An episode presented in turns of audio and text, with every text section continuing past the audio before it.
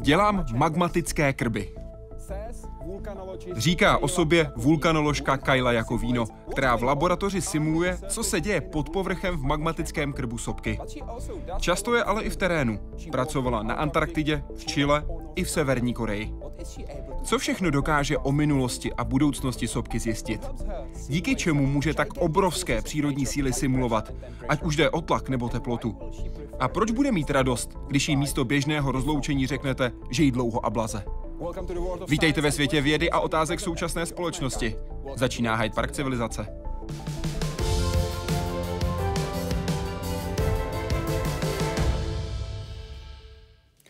Kylo, moc děkuji, že jste s námi v Hyde Parku civilizace. Díky, díky za pozvání. Zdá se, že se vám zatím v České republice líbí. Podívejme se na první snídani, kterou si v České republice Kyla dala. Vypadá to, že si užíváte. Jo, říkala jsem si, že by mohlo být fajn pojmout tu snídani trochu evropsky a dát si na chleba nutelu. První ráno, co jsem byla tady. A napsala jste Dobré ráno. Snažím se něco naučit česky. Máte dobrou výslovnost, protože náš jazyk je hodně těžký. Mně přijde hrozně, hrozně hezký. Vážně? Jo, přijde mi super. To rád slyším, doufám, že si to budete říkat i až budete odjíždět z České republiky. Teď pojedete do Olomouce? Ano, přesně tak. Jsem tady kvůli festivalu vědeckých filmů Akademie Film Olomouc. Koná se v Olomouci tady a je to prvně, co jsem v České republice, takže jsem hrozně ráda, že tady jsem a že jsem se mohla zastavit i tady u vás. Děkuju, že jste se zastavila. Teď bych vás chtěl požádat, abyste se podívala na obrazovku, na tu, která je pod kamerou číslo jedna. Ukážeme vám dvě fotky, dvě tváře, dvě ženy. A vy mi prosím řekněte, co mají tyhle dvě ženy společného. Jo, to, to mi přijde hrozně zajímavé, že jste vybrali zrovna obrázek kapitánky Catherine Janeway. Rozhodně je to můj vzor. Myslím, že spoustu lidí inspirovala, včetně mě, eh, nejen možná dát se na vědeckou kariéru, ale obecně zkoumat svět kolem nás a já osobně jsem se rozhodla jít na to jako vědkyně. Ale inspirovala mě i být silná žena, vůdčí osobnost, vzor a chtít zkoumat náš vesmír. Co máte s kapitánkou společného? Řekla bych, že jsem se od ní naučila, jak být silná vůdčí osobnost, tak mi to přijde, a jak být zvědavá nebo zvídavá na to, jak svět funguje. Stejně jako ona, co by vědkyně, kapitánka. Vy jste se s tou herečkou, představitelkou setkala. Měla jsem to štěstí, že jsme byli společně v rámci jedné debaty na Star Trek Convention v Las Vegas. Eh, bylo to úžasná zkušenost. Na co jste se jí zeptala? Protože potkala jste svůj vzor, potkala jste svůj hrdinku. Na co jste se zeptala? No, Vlastně to bylo v rámci debaty, neměla jsem úplně šanci popovídat si s ní z očí do očí, i když by to bylo super, kdybych měla hodinu a mohla si s ní jenom tak povídat, ale byla jsem strašně ráda, že jsem tuhle příležitost měla, eh, setkat se s ní a říct jí, jak já to vidím a říct jí, tohle jste pro mě udělala i pro spoustu lidí a měla byste na to být pyšná. Jeden z našich diváků, který si říká Kirk, se ptám, jaká je vaše nejoblíbenější postava ze Star Treku? Je to Spock, protože je vulkánec a vy jste vulkanoložka? My víme, že samozřejmě není vaší nejoblíbenější postavou, ale ta kombinace Spocka, vulkánce a vy, vulkanoložky? To, že on je vulkánec, asi úplně mě neinspirovalo být vulkanoložka, to bych asi neřekla, ale když jezdím na různé Star Trekové akce a říkám lidem, že jsem vulkanoložka, vždycky musím vysvětlit, že studuju vulkány, nikoli vulkánce. Jak velký Star Trekový geek jste? No, řekla bych, že jsem poměrně velký geek. Poměrně velký, co to znamená? Dejte mi nějaký příklad. Spoustu lidí si myslí, že když je člověk treký, takže má encyklopedické znalosti úplně všeho o Star Treku a že viděl úplně všechny díly milionkrát a že od rána do večera řeší prostě jenom Star Trek. A jasně, někteří lidé to tak jako mají, ale já sama přiznávám, že moje faktografické znalosti Star Treku nejsou úplně hvězdné, ale myslím, že mě to hodně ovlivnilo.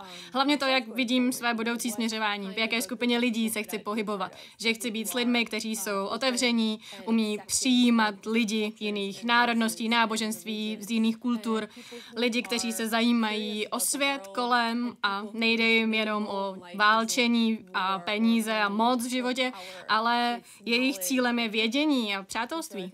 Takže tohle podle mě jsem si odnesla ze Star Treku. Jste šéf-redaktorkou webu trackmovie.com? Ano, pravda. Ale na trackmovie.com jste se dostala, protože se vám nelíbila ikona na vašem iPhoneu. Jo, to je pravda. Fakt jste se na mě připravil.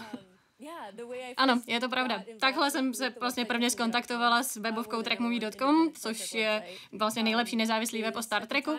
A v té době ještě iPhony byly taková novinka, začínaly a člověk si mohl uložit oblíbené stránky na domovskou stránku a defaultně tam byl výřez té stránky a já jsem věděla, jak to udělat, aby tam bylo logo té stránky. A já tehdy jsem byla velká faninka té stránky, tak jsem si říkala, tak napíšu e-mail zakladateli, tehdejšímu šéf-redaktorovi Antony Paskalovi a tak jsem mu napsala, kdybyste chtěli, tak takhle by se to nechalo udělat, aby ta stránka vypadala trošku líp na iPhonech. Můžete to zkusit. A podepsala jsem se a pamatuju si, že jsem tam ještě přidala odkaz na svoji osobní webovou stránku.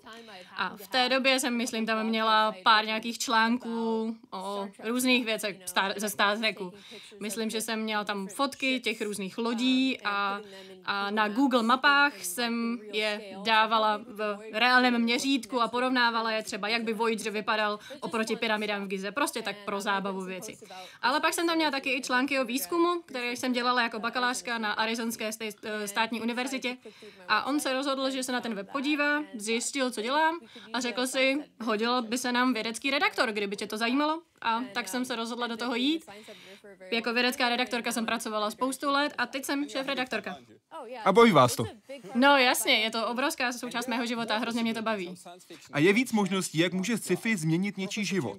James Kakalios, profesor fyziky, byl hostem Hyde Parku civilizace a mluvil o tom, jak učí. Používá totiž superhrdiny, aby vysvětlil fyzikální principy. Apparently, so students always complain that the physics seems so dry and divorced from their everyday lives. When am I ever going to use this in my real life? Whenever I use superheroes to illustrate physics principles, students never wonder when they're going to use this in their real life. Apparently, they all have plans after graduation that involve spandex and patrolling the city. Máte stejnou zkušenost popularizace vědy díky superhrdinům, díky Star Treku, což může přitáhnout víc lidí? Rozhodně. Myslím si, že jde použít úplně cokoliv, eh, s čím se ty studenti stotožní. Takže já samozřejmě mám spoustu znalostí o Star Treku, které můžu použít když chci něco vysvětlit, ale ve třídě můžete mít studenta, který je fanouškem baseballu, nebo třeba fanouškem rock and rollu, nebo čehokoliv. A je potřeba ale najít něco, s čím se bude moct totožnit a říct si, jo, to chápu, jsme na stejné vlně evidentně. Takže jo, Star Trek to může být velmi užitečný. Když jsem šla na filmovou školu, myslela jsem si, že to bude skvělé, ale chyběla mi skutečná věda. Rozhodla jsem se, že budu nejdřív dělat vědu a sci-fi až pak. Jo, to je pravda. Jak tohle ovlivnil Star Trek? Já bych řekla, že asi pod vlivem Star Treku jsem původně chtěla dělat filmařinu, protože jsem si říkala, já Star Trek miluju, je to pro mě hrozně důležitá součást života, chci to samé dopřát taky ostatním. Ale pak mi došlo, že, že na tom Star Treku mám ráda nejen tu filmařinu a, a to kreativní část, ale že mě na tom taky hrozně bavila ta věda, to objevování a to, že jsou tam reálné základy. Tak jsem si říkala, tak jo, já můžu dělat tu vědu a vlastně o nic nepřijdu. Vlastně to bude spojení toho kreativního a i toho vědeckého. Mluvíme o science fiction. A science fiction je často spjata s nerdy. A James Kakalios říká, že nerdi řídí svět. That's exactly right. Nerds invented radio. Nerds invented television. Nerds invented the internet, smartphones. Nerds invented Twitter. Right? Without nerds, you'd find out the latest sports score, scores by word of mouth. And you truly believe that nerds truly run this planet? We do, and we're not going to take it anymore from the man. what does it mean? Is it a ner nerd revolution coming up? Uh, you know what? If if people keep picking on us, then maybe so. Jste nerd? A pokud ano, víte o tomhle povstání? Rozhodně jsem nerd.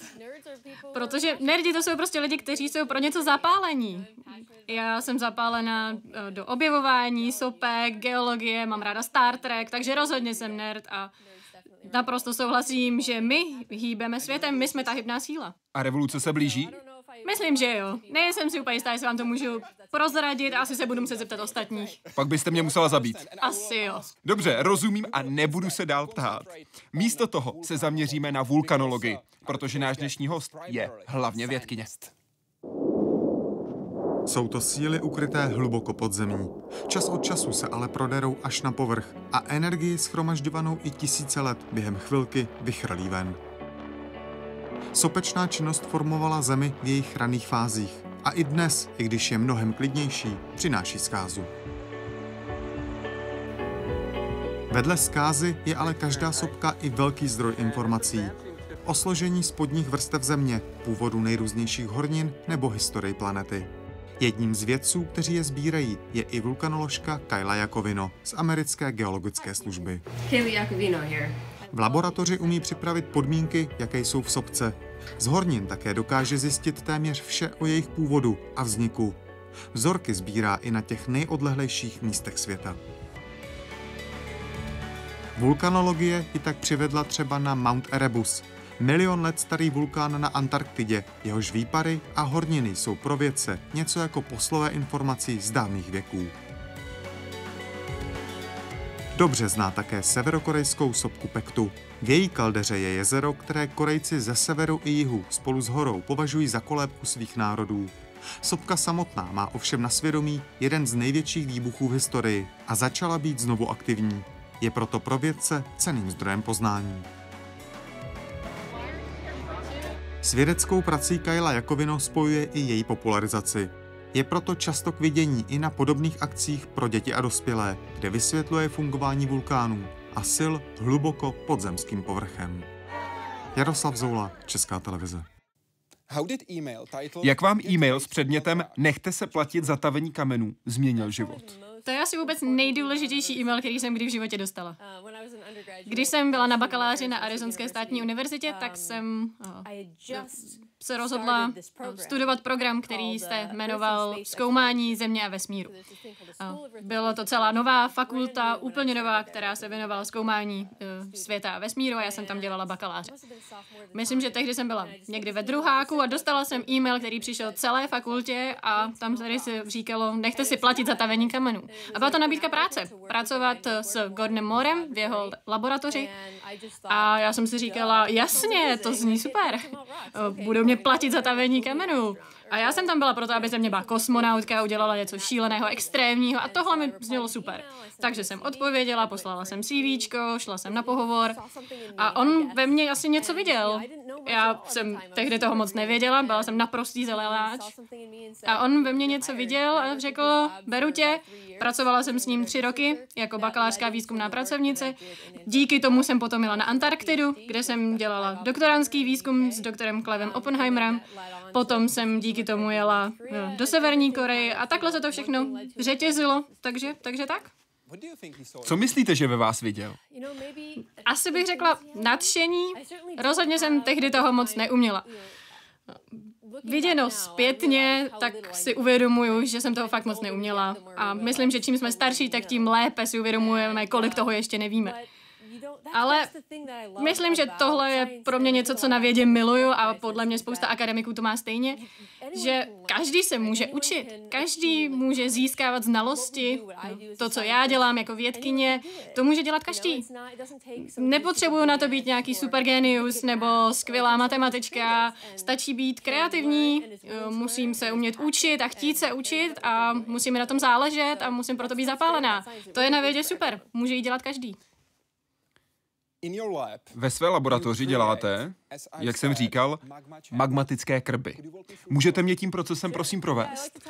Jasně, já ráda lidem říkám, že vytvářím miniaturní magmatické krby, protože naším cílem je vzít nějaký kámen, který najdeme na zemském povrchu a pochází třeba ze sopky a chceme být schopni říci, odkud pochází. A tím myslím, z jaké hloubky pod zemským povrchem, jaká tam byla teplota, kde zhruba v té zemské kůře nebo pod ní v plášti se nacházel a jak vlastně vzniknul, proč ta sopka vybuchla, proč sopky vybuchují. A proto potřebujeme nasimulovat ten proces, kterým ta hornina vznikla. Ale uděláme to v laboratoři v přesně definovaných podmínkách. Takže máme obrovské přístroje, které dokáží vytvořit vysoké teploty, vysoký tlak, to znamená podmínky, které jsou hluboko pod zemským povrchem, třeba v magmatickém krbu. Takže vezmeme horninu, můžeme ji rozemlít na prášek, vytvoříme z ní asi takhle malou kapsli a dáme ji do toho přístroje. A potom ji vlastně zapečeme a koukneme se, co z toho vyleze. Opravdu ji tam prostě dáme péct a koukneme se potom pod mikroskopem, zanalizujeme ji, chemicky zanalizujeme a vidíme, jaké tam třeba narostly krystaly, jak vypadá, jak ta hornina se mění při různých teplotách, při různém tlaku. A můžeme vlastně vytvořit mapu, která odpovídá různým kombinacím teploty a tlaku a říct, při téhle kombinaci vypadá ta hornina takhle, a při téhle takhle, a při téhle takhle. A můžeme to porovnat s tou naší přírodní horninou a můžeme říct, jo, tohle je ta moje uměle vyrobená hornina a ta odpovídá té přírodní, takže už vím, v jakých podmínkách vznikla a vím tedy, v, jakým, v jakých vznikla ta přírodní. A tohle lze udělat se všemi horninami, kdekoliv na světě a můžeme získat komplexní obrázek o jejich vzniku. Jaké teploty a jakého tlaku můžete dosáhnout? Většinou, když pracujeme s vulkanickými horninami, tak je to někde zhruba od 800 stupňů Celsia, možná až zhruba na 1400 stupňů Celsia. A co se tlaku týče, tak zhruba tlak odpovídající eh, tlaku v hloubce od několika desítek až stovek kilometrů pod zemským povrchem. Potřebovali byste vyšší, nebo to stačí? Vyšší teplotu, vyšší tlak? Pro naše potřeby ne, nám to takhle stačí, ale jsou přístroje, které dokáží vytvořit i větší tlak. Vůbec největší tlak se nechá vytvořit v přístroji, který se jmenuje diamantová tlaková celá. Skutečně jsou to dva diamanty, které takhle tlačí na sebe. A je tam ta malá plocha a pamatujete, že tlak je eh, velikost síly na určitou plochu, takže čím menší máte plochu, tak se stejnou silou můžete vytvořit větší tlak. Takže jsou tam takhle dva diamanty a je tam vlastně takový jakoby obloukový svěrák a ručně ho utahujete. Takže když toho takhle začnete utahovat, tak jenom silou, kterou vy dokážete vyvinout, tak na vrcholcích těch diamantů dokážete vytvořit tlak, který odpovídá tlaku v zámském jádru. Takže můžeme studovat i procesy, které v reálu bychom nikdy nemohli vidět, ale můžeme je takhle nasimulovat v laboratoři. A co ještě se můžeme dozvědět? Simulujete například léčiva, ale primárně, předpokládám se, dozvídáme daleko víc hlavně o chemii, to je jasné. Jaké jsou další užitečné výstupy, ke kterým se můžete při takhle velkém tlaku dostat? Je spoustu věcí, které se takhle můžeme dozvědět. O různých materiálech třeba, to je užitečné, takže z toho můžou čerpat materiálové vědy, třeba to, jak vytvářet nové exotické materiály. Můžeme zjišťovat, jak vypadají planety ve sluneční soustavy, stejně tak třeba i planety, exoplanety. Teď jich nacházíme spoustu, planety, které obíhají kolem jiných hvězd díky novým teleskopům, jich teď spoustu nacházíme, ale nevíme, z čeho jsou a nevíme, jak hledat planety, kde by mohl být život. A díky tomuhle by se můžeme podívat, jak chemické složení má ta hvězda a říci, jaká asi planeta by kolem ní mohla obíhat. A můžeme v laboratoři vytvořit horniny, které by asi na povrchu takovéhle planety mohly být, planety, která je stovky světelných let od nás. A můžeme zmapovat, jak asi by mohl vypadat vesmír. Takže v laboratoři si můžete vytvořit exoplanetu. Jo, teď zrovna tam máme studenty, kteří na tom teď zrovna pracují. Vyrobila jste si svou planetu? Já, já jsem nepracovala na exoplanetách, ale máme tam studenty. Chtěla byste mít vlastní exoplanetu? Mohla byste ji pojmenovat? No jasně. Mohla byste tam vládnout? Jo, jo, zapíchla bych si tam vlajku. Přesně tak. Ale nejsem si jistý, jestli by tam šlo zapíchnout vlajku, vzhledem k velikosti té exoplanety. Možná malou vlaječku. No, opravdu hodně malinkou. Ale jak velký je ten přístroj, se kterým pracujete? Jsou různé velikosti. Ten, co máme u nás v laboratoři, tak je asi takhle široký, takhle vysoký. Metr a půl? Jo, tak nějak. A tím dokážete dosáhnout tak obrovského tlaku. Ta technologie je vlastně dost jednoduchá. Představte si prostě hever na steroidech. Na steroidech. Je to prostě obrovský silný hever, je to prostě výkonná hydraulická pumpa, tam je píst a ten se zvedá nahoru a proti němu jeden tlačí dolů a to samo o sobě vytvoří tak vysoký tlak, jako je 100 kilometrů pod povrchem země. Kolik času potřebujete na vytvoření takového tlaku? My máme dva různé druhy Máme přístroj, kde je jenom tlačítko, člověk ho zmáčkne a za pár sekund tam máte tlak jak 100 km pod povrchem země. Pár sekund. Přesně tak. A potom máme jeden, kde se musí ručně pumpovat, takže asi 10 minut ručně pumpuju. Takže pak už nemusíte jít do posilovny. Jo, přesně tak. Mám jednu namakanou ruku z toho, jak pumpuju. Je něco, co byste chtěla na tomhle přístroji vylepšit?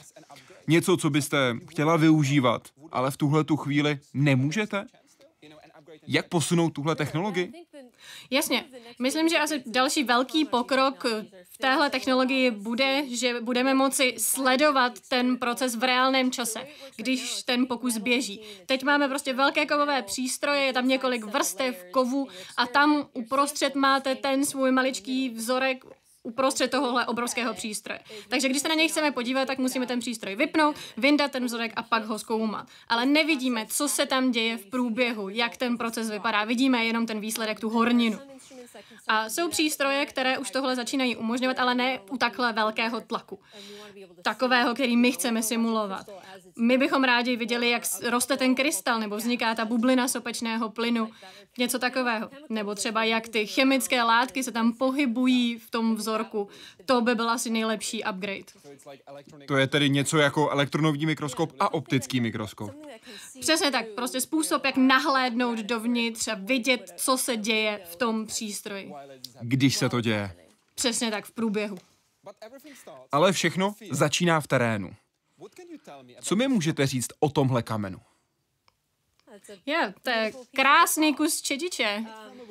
Je ze sopky? Vypadá to tak, jo.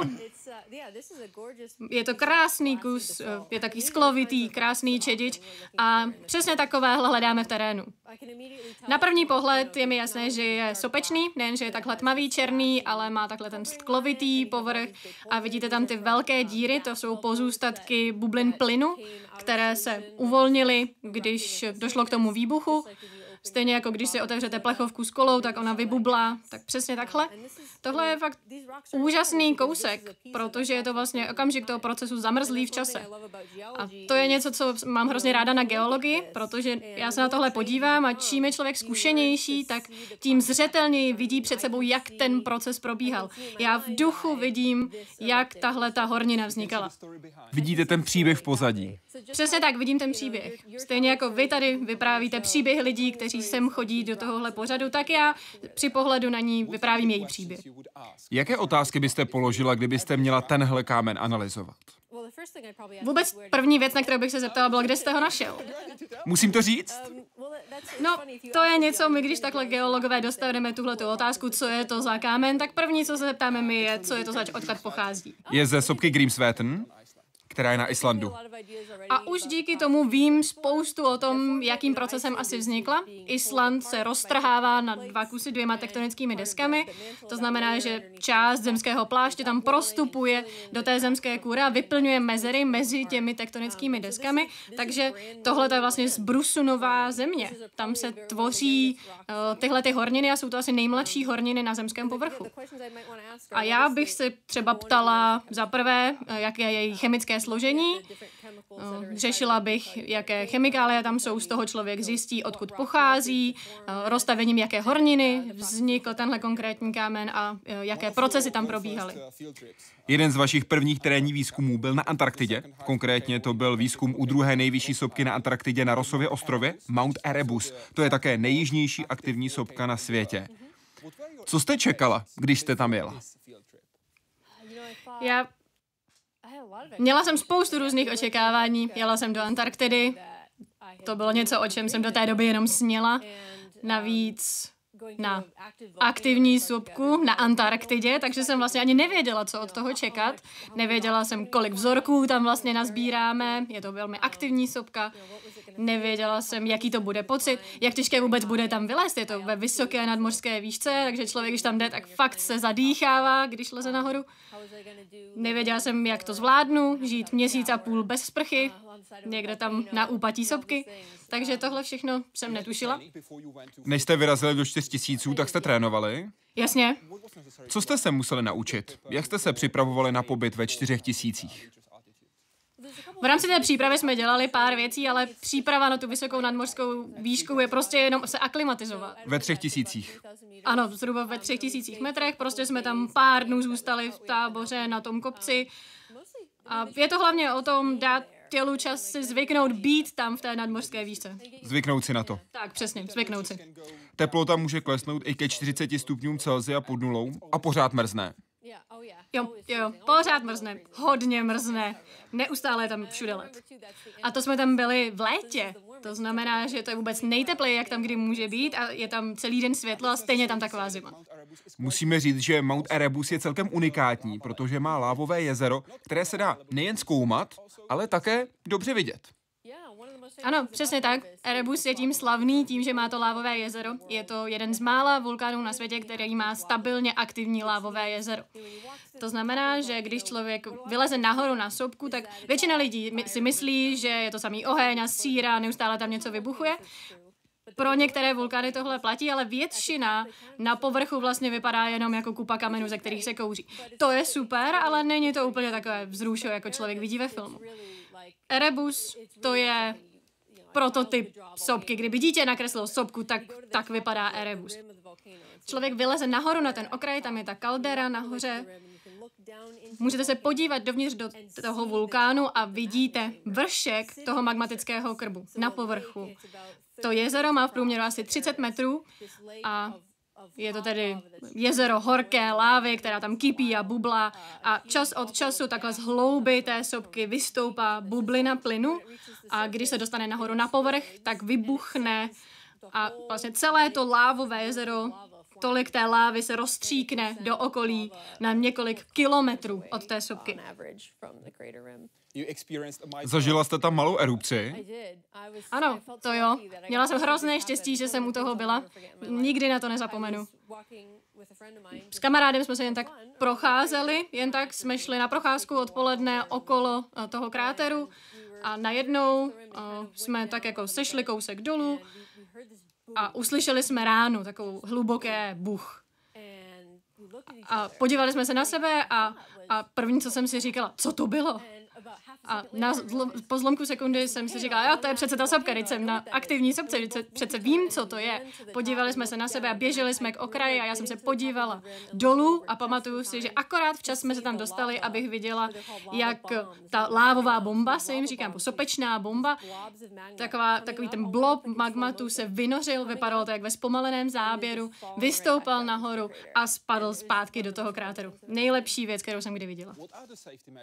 Jaká jsou bezpečnostní pravidla, když jdete po okraji sopky? A co máte dělat v takovéhle chvíli, v případě erupce? To vám můžu ukázat. Dobře, dobře. Takže, když jsme na okraji. Dobře, jdeme po okraji. A slyšíme tu ránu, takže úplně nejdřív. Dobře, co se stalo? To je moje první reakce. Takže ano, podíváme se na sebe a podíváme se nahoru a když vidíme, že se blíží ta sopečná bomba, tak jenom prostě uhnete a musíme jít od sebe, aby jsme se nesrazili. Ale neotočit se zády? Ne, rozhodně se neotáčet, musíte ji sledovat celou dobu a pokud se k vám blíží a vypadá to, že by vás trefila, tak se uhnete. A co to znamená? Jak rychle se blíží? Pomalu? Máte dost času na to prostě udělat krok do strany? Když ji sledujete očima a vidíte, že by vás trefila, tak prostě se uhnete stranou. Kdybyste se otočil a běžel pryč, tak nevíte, kam míří. A nevím, co se děje. A mohla by vás trefit a to by nebylo dobré. Představuji si, že kdybych byl vulkanologem, tak mě tohle fascinuje. A říkám si v tomhle okamžiku, erupce, ježiš, to je paráda. Jo. Jste si jistá, že byste dokázala prolomit to kouzlo a udělat krok do strany? Jo.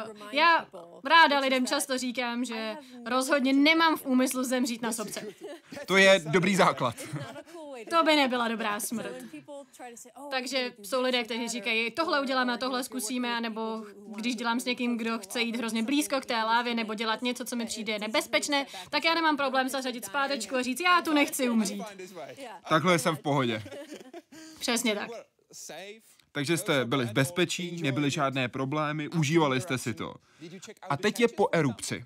Šla jste se podívat, jestli se něco změnilo? Hledala jste, jestli je něco jinak? Jestli erupce něco změnila? Jo, jasně. To je něco, na co se vždycky zaměřujeme. Podíváme se na to lavové jezero, koukneme, co se tam změnilo. Ale v případě téhle erupce, kterou já jsem viděla, to v životě Mount Erebu je takový běžný den, to se tam děje skoro každý den. Prostě vystřelí pár kusů magmatu, takže tam nenastávají úplně žádné jasné viditelné změny, to on prostě dělá. Když mluvíme o Erebusu, ten je slavný také díky těmto krystalům. Proč jsou tak speciální? Tohle skutečně jsou velmi speciální krystaly, říká se jim anortoklasy, někdo jim jenom říká erebuské krystaly a je na nich úžasné to, jak jsou veliké. Dorůstají až do 10 cm, mohou být i větší. Možná, že to vám nepřijde nic zvláštního, jestli jste někdy třeba byli v obchodu s minerály, ale ty horniny, které tam vidíte, tak nejsou vulkanické. Ve vulkánech nevznikají takhle velké krystaly. Když se podíváme na tu horninu, co jsme viděli předtím, tam žádné krystaly nevidíte, protože jsou maličké. To je typické. To, že tyhle ty krystaly jsou tak veliké, to je opravdu výjimečné. Nic takového nikde jinde na světě není. Proč? Proč na Erebusu? Nebo přesněji, proč v Erebusu? Ty krystaly jsou jedinečné, stejně jako to lávové jezero, takže si myslíme, že tam by mohla být spojitost. Myslíme, že, nebo možná ještě úplně od začátku, jak vznikne velký krystal. Je potřeba dost času. A proto v sopkách nevznikají velké krystaly, protože sopka vybuchne a pak se všechno hrozně rychle schladí a není tam čas na to, aby tam vyrostl velký krystal. Když ale máte na povrchu lávové jezero, tak tam takhle se to magma protáčí, jak eh, ovesná kaše, je tam vysoká teplota a ty krystaly mají čas tam být a růst a růst a narůstají, jsou větší a větší. A když jeden rozříznete, tak to, co vidíte na řezu, vypadá skoro jako letokruhy. Vidíte, jak tam narůstaly ty jednotlivé vrstvy, jak postupně rostl. A nakonec je ta sopka při erupci vyvrhne a oni skončí na povrchu. Jak dlouho to trvá? Jak dlouhé je tohle období? To je dobrá otázka, nevím, jestli na to už, už máme dobrou odpověď. Může to být stovky, tisíce let možná? Kolik těchto krystalů máte doma? Spoustu. Jsou to super dárky. Jsou tyhle vaše oblíbené? Předpokládám, že doma máte totiž spoustu kamenů. Jo, mám jich spoustu. Někdy je to trochu problém, protože moje sbírka hornin se neustále rozrůstá, ale tohle jsou asi moje oblíbené krystaly. Je to větší a větší problém pro vás nebo pro lidi, se kterými bydlíte? Možná pro manžela je to větší problém. Vždycky, když jdeme někam na výlet, tak ho pak nutím zpátky nosit spoustu kamenů.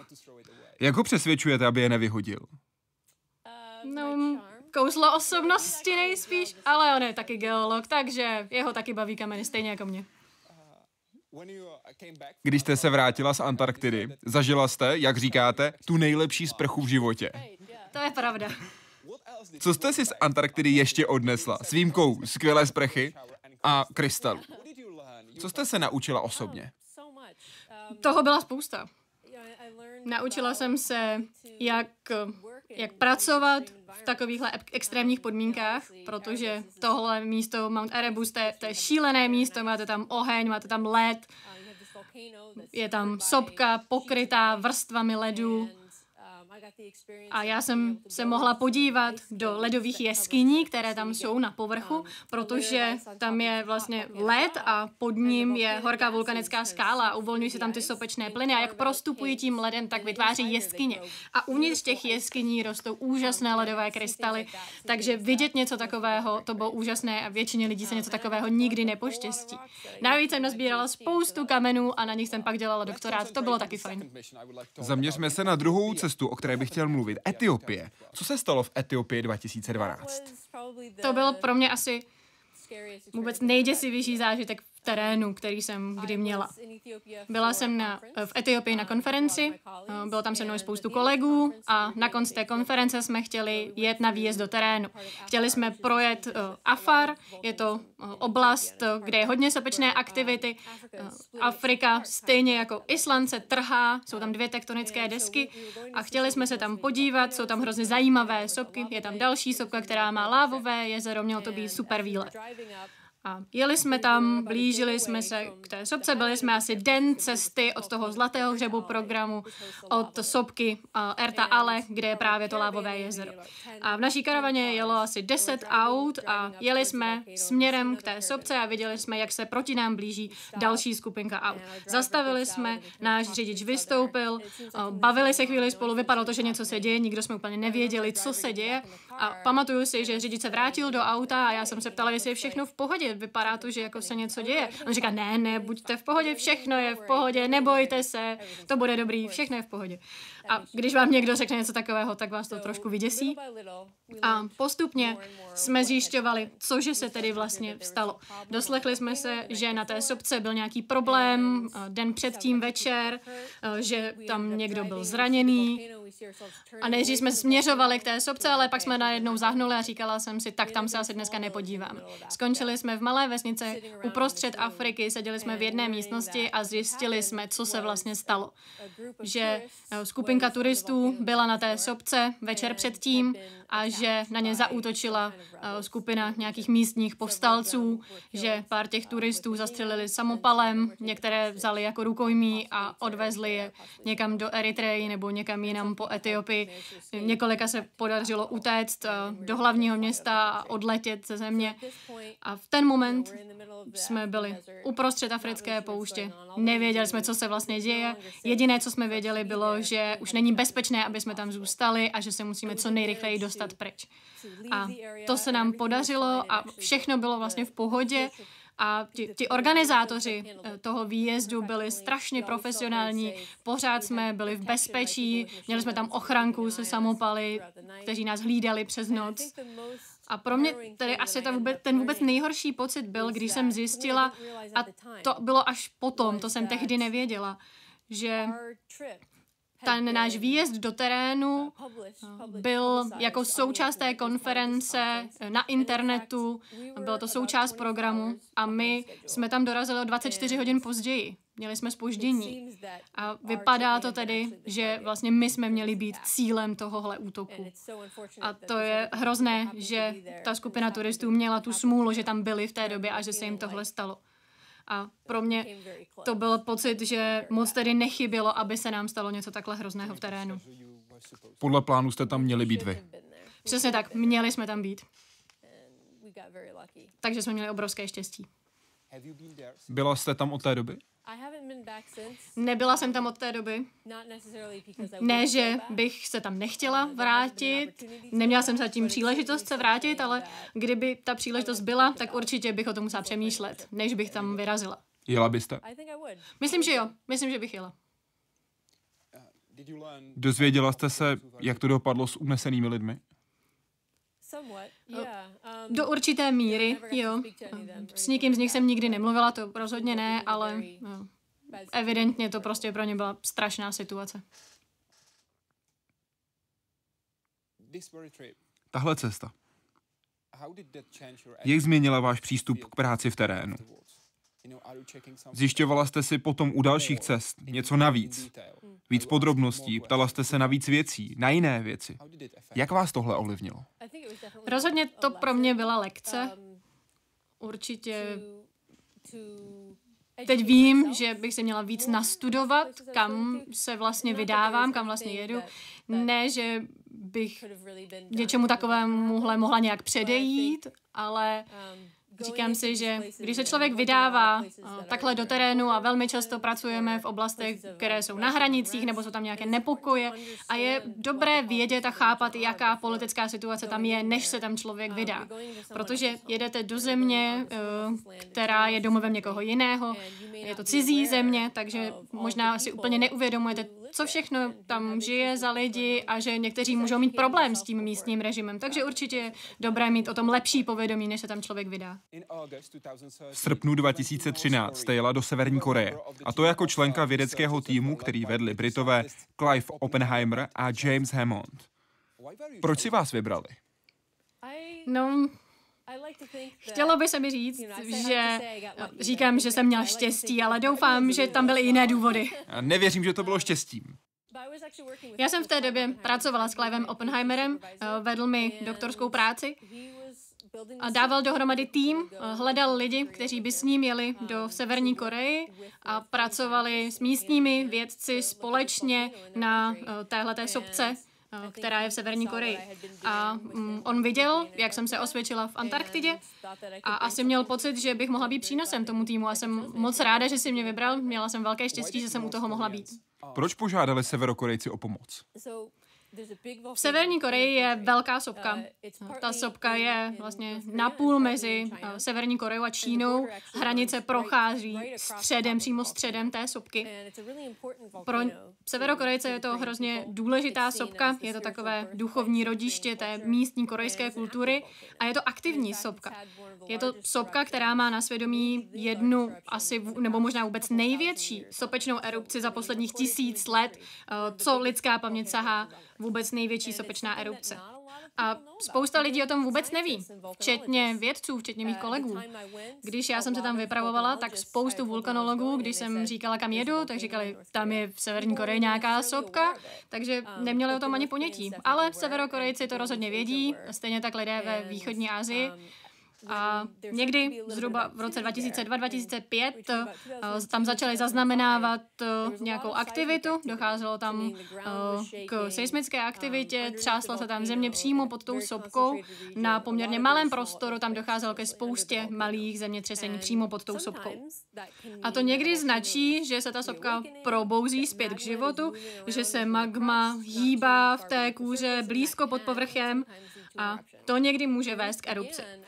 Takže když tohle začalo, tak spousta lidí to zaznamenala a říkali si, v minulosti víme, že tady byla obrovská erupce, takže by bylo dobré vědět, co by se stalo, kdyby k tomu znovu došlo. Potřebovali bychom ji lépe monitorovat, potřebovali bychom lépe rozumět tomu, co se uvnitř té sopky děje, odkud bere energii a jak ochránit místní, kdyby znovu došlo k erupci. A proto se tedy eh, severokorejci rozhodli obrátit na západní vědce, požádali o spolupráci a já jsem měla štěstí, že jsem u toho mohla být. Víte, co zemětřesení způsobilo? Ta zemětřesení s tou sopkou vůbec nesouvisela. Takže mohlo to být spousta věcí, co to mohla způsobit, nějaký pohyb na nějakém zlomu. Kdo ví? A to ani nebylo to nejdůležitější. Pro nás bylo důležité, že máme energii, která nám pomohla sledovat, co se tam děje. Jaká jste měli při práci omezení? Protože jste byli v Severní Koreji. Navíc vy jako američanka jste byla v Severní Koreji. Jaká byla omezení? Řekla bych, že jsme měli docela dobrý přístup k tomu, co jsme potřebovali. Docela. Co to znamená? Každý výjezd do terénu je jiný a tenhle ten byl pro nás z mnoha důvodů výjimečný. Podle mě asi ta největší um, omezení, vlastně nejtěžší bylo vůbec získat všechna ta povolení, co jsme potřebovali, aby jsme se tam dostali. Eh, vyřešit veškerou tu logistiku bylo asi nejtěžší. Jakmile už jsme se tam jednou dostali, byli jsme v terénu a tohle všechno už jsme měli hotové, všechno fungovalo, tak všechno šlo hladce. Mohli jsme kamkoliv jít a fotit a sbírat eh, horniny a mluvit s těmi věci, spolupracovat s nimi jít, kam jsme potřebovali. Takže pak už to byla normální práce v terénu. Vyjednávání trvalo dva roky, tak aby bylo všechno připraveno. Ano, přesně tak. V lednu 2014 jste pro testit.com řekla, cituji, měli stejné základy vulkanologie, jako jsou ve světě. Některé jejich interpretace byly jiné, než na jaké jsme zvyklí my. O některých technikách nikdy ještě neslyšeli, přestože pro nás jsou běžné, jsme na ně zvyklí. Byl to střed dvou světů? Jasně, ale možná, že bych asi neřekla, že to byl střed, asi bych řekla... Různé zkušenosti? Ano, zkušenosti a byla to vzájemná výměna. Obě strany jsme se od sebe měli co naučit. Oni nás přijali ve své zemi, na té sobce, kterou studují celý život, přesně věděli, kde najít dobré kameny, kde je k vidění to nejlepší. A my jsme zase znali nejmodernější techniky a měli jsme vybavení, které oni neznali nebo neměli. Takže oni nás vždycky někam přivedli, ukázali nám nějaké horniny tam a říkali, podle nás se tady děje tohle a tohle. Co vy si myslíte? Hrozně zajímalo, jaký je náš názor na věc. A my jsme jim mohli ukázat techniky, které oni buď neznali, anebo k ním neměli přístup. Takže to bylo hrozně obohacující obou straně. Ta omezení, která jste zmínila v rozhovoru, se týkala třeba toho, že jste nemohli mluvit napřímo, ale jen přes tlumočníka. To je pravda. Přestože severokorejci uměli anglicky. Přesně tak, ano. Tak to tam prostě v Severní Koreji oficiálně chodí, vše oficiálně chodí, všechno musí jít přes tlumočníka, všechno se tlumočí. A my jsme docela fuška, protože my všichni jsme tam byli geologové, vzájem jako geologové a máme spoustu žargonu a v tom jsme fakt hrozní. Takže tam padala slova, která ty, ty tlumočnice nikdy neslyšely. A nemůžete jim to nějak vyčítat. No jasně, to slova nikdy nikdo neslyšel, používá je možná pár desítek lidí na světě, takže jsme si je tak jako pinkali. Ale nakonec jsme to všechno zvládli, všichni jsme si rozuměli a opravdu jsme udělali obrovský kus práce. Také jste měli snídaně v jiných místnostech. Proč? Já nevím, to, to byla fakt škoda. Protože geologové jsou takový vědci pohodáři, my nepoužíváme tituly a jsme taky hodně neformální. A často se stane, že na to nejlepší přijdeme u jídla nebo u piva. Prostě jedeme s kolegou na jedno a uděláme toho víc než v kanceláři. Ale měli jste bramborovou párty. Ano, ano, měli jsme bramborovou párty, to bylo super, tam jsme se opravdu stmelili. Opékali jsme si brambory na ohni a byla to fakt dobrota. Měla jste alespoň šanci nahlédnout do života severokorejců? Mi nejde o vědce, ale o širokou veřejnost v Severní Koreji. No, já vlastně nevím, jaký ten život tam je. Spousta lidí se mě na to ptá, jaké to tam je, jak se tam žije a já bohužel musím říct, že nevím. V Severní Koreji jste byla jako jediná žena v týmu a v rozhovoru pro testit.com jste mluvila mimo jiné o tom, jak vás na poprvé přijali. Mohla byste mi říct, co se stalo v souvislosti s lanovkou? Jo, jasně. No, řekla bych, že šlo tam vlastně o to ukázat těm kolegům, se kterými jsme tam pracovali, že, že na to mám, že, že zvládnu to samé, co oni. Já myslím, že to se povedlo. Ale hned na začátku tak jsme se šli podívat do kráteru té sopky, takže člověk vyjde a částečně vyjede autobusem nahoru, na okraj a potom je potřeba dostat se tady dolů do toho kráteru, buď se nechá jít pěšky, anebo je tam lanovka. A pamatuju si, a to byl jenom jeden z mnoha příkladů, že na začátku oni říkali, ti kolegové, a tak normálně bychom tam šli pěšky, ale tak když, když je tady Kejla, tak pojedeme lanovkou. A já jsem říkala, no tak to teda pěkně děkuju. A pomáhali mi přes kameny a tak nepotřebuješ pomoc a ptali se. A oni to nemysleli špatně, oni mi prostě chtěli pomoct. A říkají, jasně, pojedeme lanovkou, to bude lepší. A já jsem si říkala, ale teď já přece tohle to zvládnu, já zvládnu jít pěšky, já zvládnu to samé, co tam pánové, tak mě nechte to udělat. A myslím, že úplně na konci už to bylo uh, hodně kamarádské, oni říkali, jsi silná ženská a fotili se se mnou a všechno to bylo hrozně v pohodě. Takže myslím, že hlavně na začátku prostě úplně nechápali, jak to bude fungovat, protože v jejich světě ženy v terénu nepracují. Jsou v laboratoři. Přesně tak, jsou v laboratoři. To vám říkali. Ano, přesně tak. Protože já jsem se ptala, máte nějaké vědkyně? Rozlížela jsem se a nebyly tam žádné vědkyně. Byly tam, jasně, byly tam tlumočnice, ale ne vědkyně. A oni říkali, no jasně, jasně, že máme vědkyně, ale oni dělají v laboratoři, protože práce v terénu je na ně moc náročná. V roce 2014 řekla, cituji, v následujících letech bychom chtěli pozvat vědce a studenty do Velké Británie, abychom jim předali znalosti a dali možnosti, které potřebují. Udělali jste to? Jo, jo, to se povedlo. Několik těch severokorejských kolegů jsme eh, pozvali do Británie, byli v Londýně a v Cambridge, kde jsem já tehdy pracovala.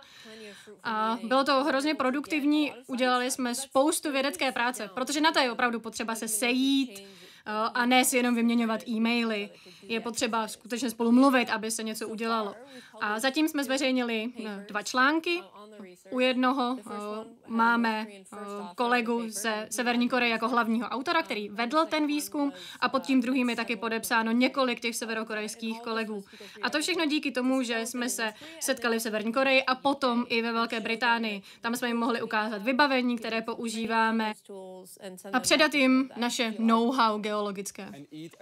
A společně jíst a pít pivo. Přesně tak, u jednoho stolu.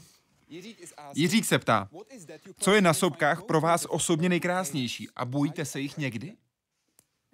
To je moc dobrá otázka. Myslím si, že vůči nim mám zdravý respekt, jak jsem říkala, rozhodně tam nemíním umřít někde na sopce, takže vím, kde jsou mé hranice, ale obecně si myslím, že se jich nebojím. Jsou to úžasné věci, pro mě úplně nejhezčí na nich je, že jsou asi tím nejlepším stělesněním eh, té spousty intenzivních procesů, které se odehrávají hluboko uvnitř země.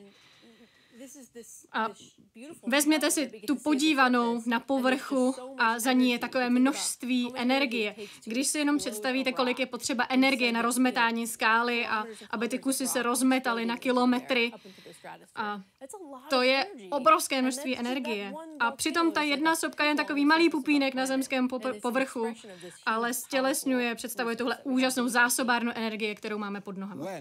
Kdy? Ta otázka kdy.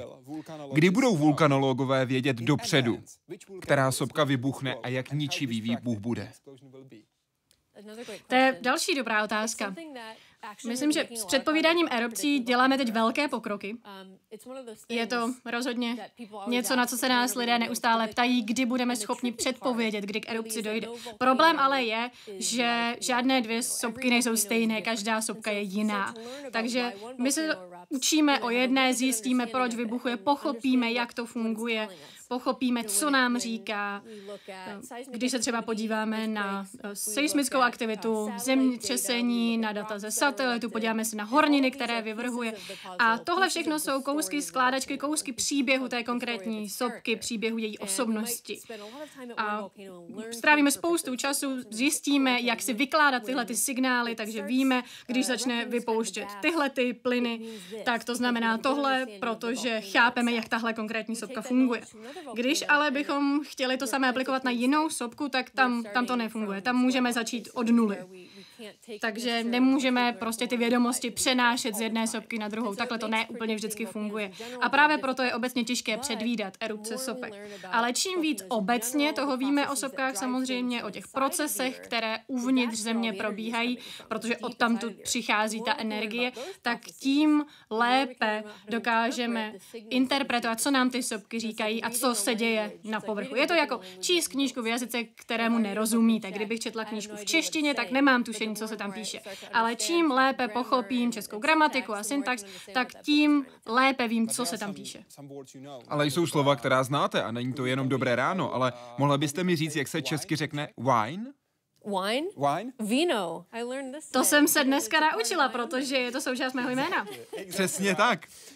Jako víno, jako víno se totiž dá přeložit jako such as wine. Ano, jako víno.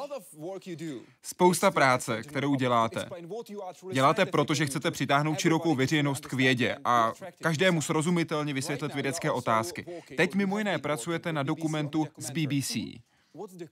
O čem bude? Ten dokument se jmenuje Expedice Sopka. Bude se vysílat v Británii a také budeme mít jednu verzi pro americkou stanici PBS Nova. Ta poběží ještě letos. Je to o výpravě do Demokratické republiky Kongo ve střední Africe a tam jsme navštívili spoustu velkých aktivních sopek. Ocitla jste se někdy v situaci Kobayashi Maru? Jak jste ji řešila? Jasně, Kobayashi Maru to je prostě situace, kdy nelze vyhrát, kdy není cesty ven. No, Kirk našel řešení. Jasně, jasně, našel, ale podváděl. Podváděl. Takže nejsem si úplně jistá, jestli bych na to šla jako Kirk, asi bych se spíš inspirovala od Spoka nebo někoho takového. Myslím, že v situaci jako jako Bayashi Maru eh, bych se asi hlavně držela svých zásad. A, a někdy se nám naše zásady nevyplatí, ale aspoň zpětně si můžeme říct, že jsme udělali, co jsme mohli. Říkala jste, že mail s předmětem Nechte se platit za tavení kamenů byl možná tím nejdůležitějším mailem, jaký jste kdy dostala. Když jste tenhle mail dostala, měla jste jiný sen. Chtěla jste se stát astronautkou. Teď jste vulkanoložkou. Platí vás za tavení kamenů, i když to je jen část vaší práce. Ano. Litovala jste někdy, že jste nešla za tím snem být astronautkou? Ne, vůbec. Jasně, jsou zkušenosti a jako, ano, letěla bych do vesmíru, kdybych měla tu možnost, ale já taky objevuju, jen jinak. Já objevuju naši planetu, na které žijeme a to pro mě je mnohem hmatatelnější. Pro mě je důležité mít možnost jít a sebrat kus kamene a říct, tohle to já studuju. A jasně, astronauti posouvají lidské hranice, ale já věřím, že já vlastně dělám to samé, jen se dívám dovnitř a ne ven. Kdybychom byli ve Star Treku a měli jsme ukončit tenhle rozhovor, co by se stalo? Jak bychom se dostali ze studia na Enterprise? No, asi bychom se museli teleportovat. Moc děkuji, že jste byla hostem Hyde Parku Civilizace. Díky za pozvání.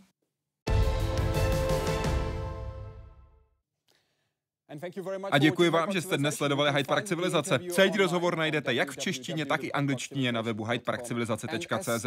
A jak Kyla před chvilkou říkala, teď je ta chvíle. Kylo, jaké je to správné volání? Scotty, beam me up.